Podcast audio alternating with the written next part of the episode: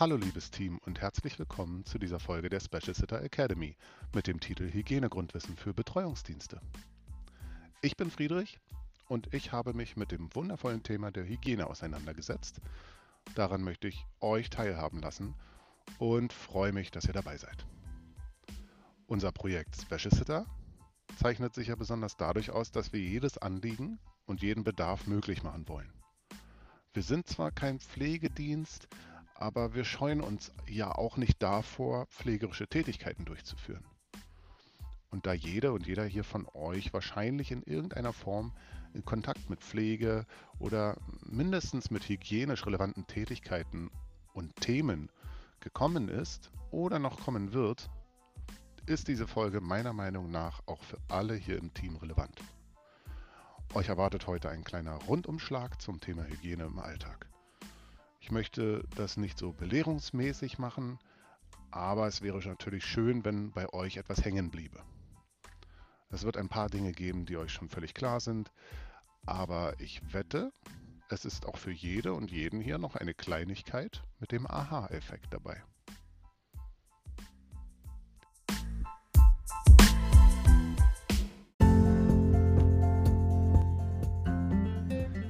Lasst uns die ganzen Krankheitserreger Biostoffe nennen.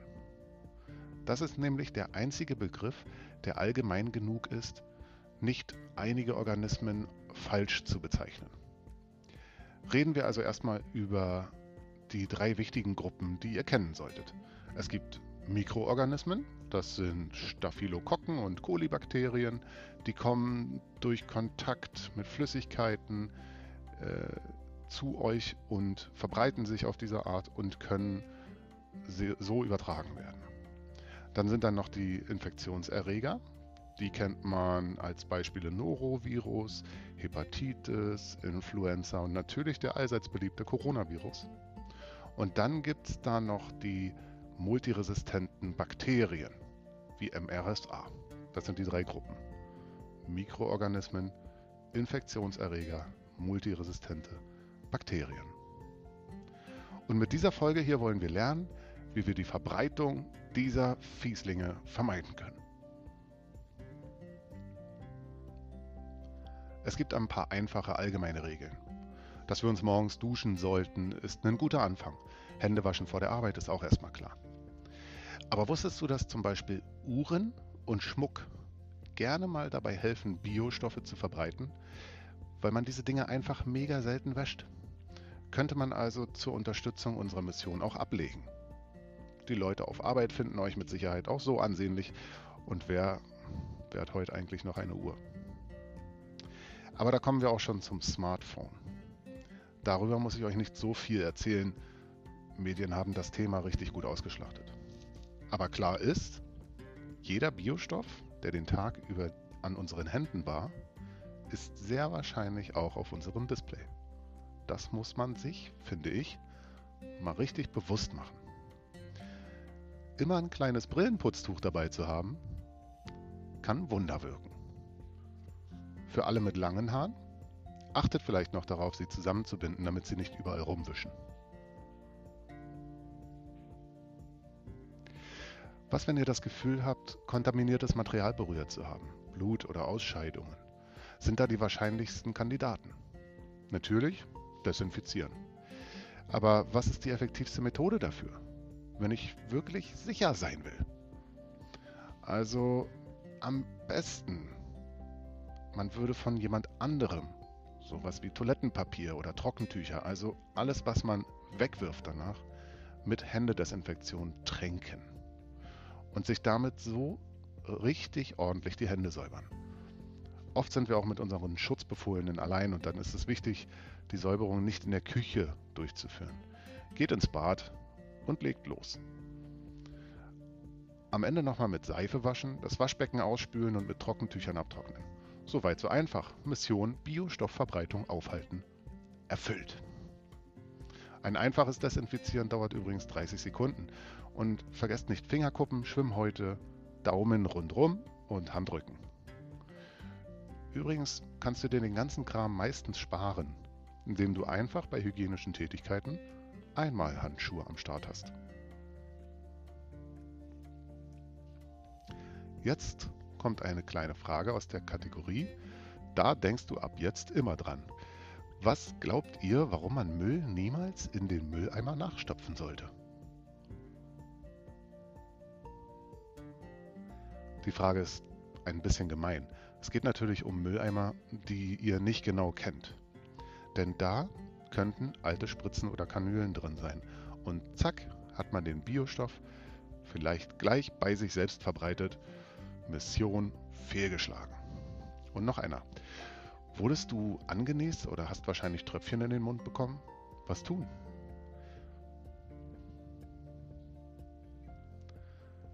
Die einfachste Methode, um sofort zu reagieren, ist erstmal gründlich mit Wasser ausspülen. Die Augen, den Mund, die Nase, das kann echt Wunder wirken und hat schon so einige Missionsziele noch gerettet. Nun sind einige von uns in Einrichtungen wie Schulen und Kitas unterwegs, aber viele aus unserem Team sind auch bei den Familien zu Hause. Jetzt gibt es einen schnellen Faktenlauf, worauf ihr hygienemäßig achten solltet. Erstens, wenn ihr Nahrung zubereitet oder mit Medikamenten hantieren wollt, desinfiziert vorher die Oberflächen oder arbeitet auf einer sauberen Oberfläche wie einem frischen Teller. Zweitens, reinigt die Küchengeräte der Familien sofort. Ich weiß, Küchengeräte reinigen nervt. Deswegen hier mein Tipp mit Augenzwinkern. Benutzt sie nicht. Versucht, ohne sie zu arbeiten. Drittens, benutzt Lappen und Wischmöppe. Nur für den einen Raum indem ihr sie zuerst benutzt habt. Mit dem Waschbeckenlappen die Küchenfläche abzuwischen, ist eine Gefährdung für unsere Mission. Und da kommt auch äh, schnell viertens hinterher, sieht ein Lappen alt aus. Einfach weg damit. Fünftens, hat euer Schützling Hilfsmittel wie Rollstuhl oder Talker? Das verhält sich wie mit dem Smartphone. Dort lohnt es sich wirklich mal zu desinfizieren. Sechstens, Entsorge Abfall von anderen lieber immer mit Handschuhen oder führe danach lieber unsere Brachial-Desinfektionsmethode durch, wie vorhin beschrieben.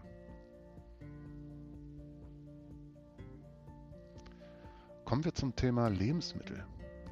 Das kann uns wieder alle betreffen. Dein Schützling hat vielleicht eine Brotbox in der Schule oder Kita dabei oder du sollst abends noch das Essen deiner Partnerfamilie begleiten.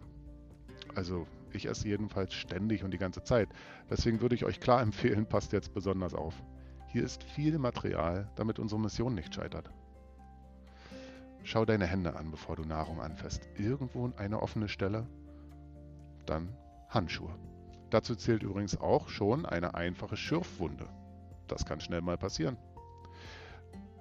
Wusstest du, dass Tauwasser aus Kühlschränken als stark keimhaltig anzusehen ist? Wenn das irgendwo mit unserer Nahrung in Verbindung gekommen ist, ist wahrscheinlich eine Biostoffverbreitung schon vorgekommen. Ist die Wurst damit in Berührung gekommen, muss sie leider gehen. Das Garen in der Mikrowelle übrigens ist so schön einfach und schnell. Aber es ist nicht überall gleich warm. Und es kann immer sein, dass im Lebensmittel eine rohe Stelle bleibt.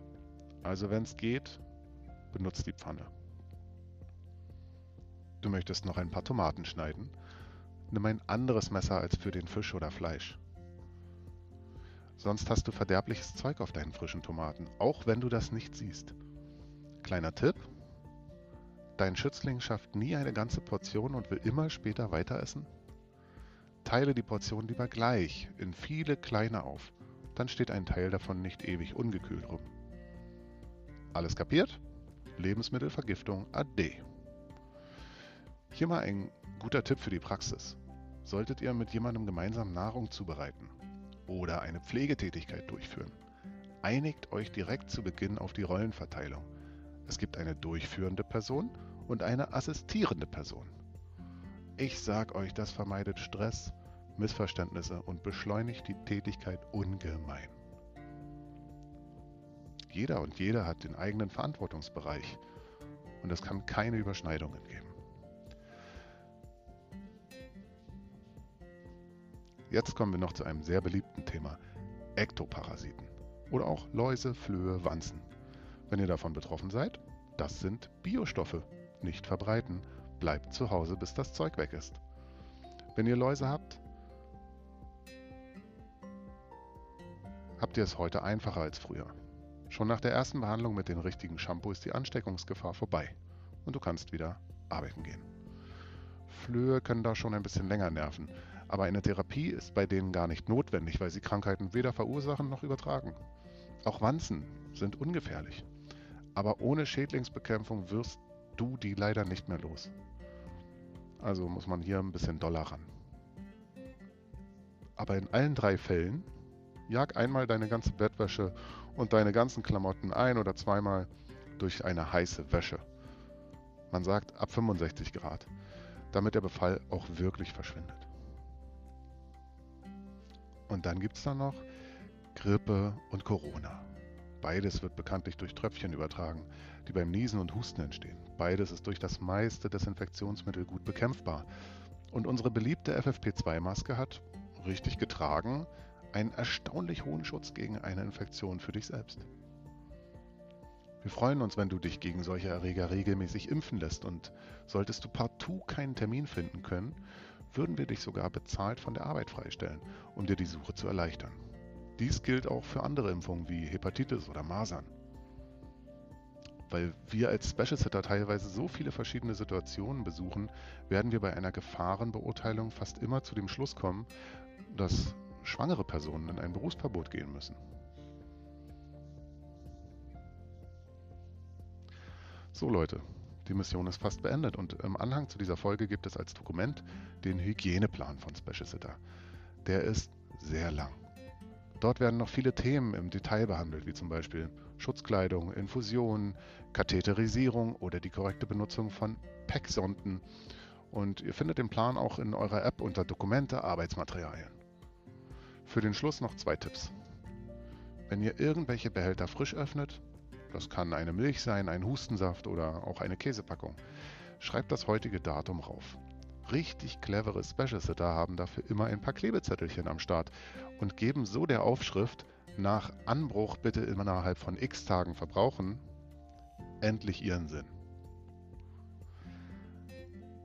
denkt bitte immer daran, euch bei Verletzungen oder auch bei wahrscheinlichen Infektionen mit Krankheiten sofort bei uns zu melden. Beides gilt als Arbeitsunfall und muss aus versicherungstechnischen Gründen sehr gut dokumentiert werden. Außerdem kriegt ihr von uns natürlich Anweisungen und Ideen für die nächsten Schritte. Ich danke euch sehr für eure Aufmerksamkeit. Ich hoffe, es hat euch gefallen. Ein kleiner allgemeiner Rundumschlag. Wer mehr Details wissen möchte, schaut sich den Hygieneplan an. Und jetzt wünsche ich euch ganz viel Erfolg bei unserer Mission Biostoffverbreitung vermeiden. Bis bald.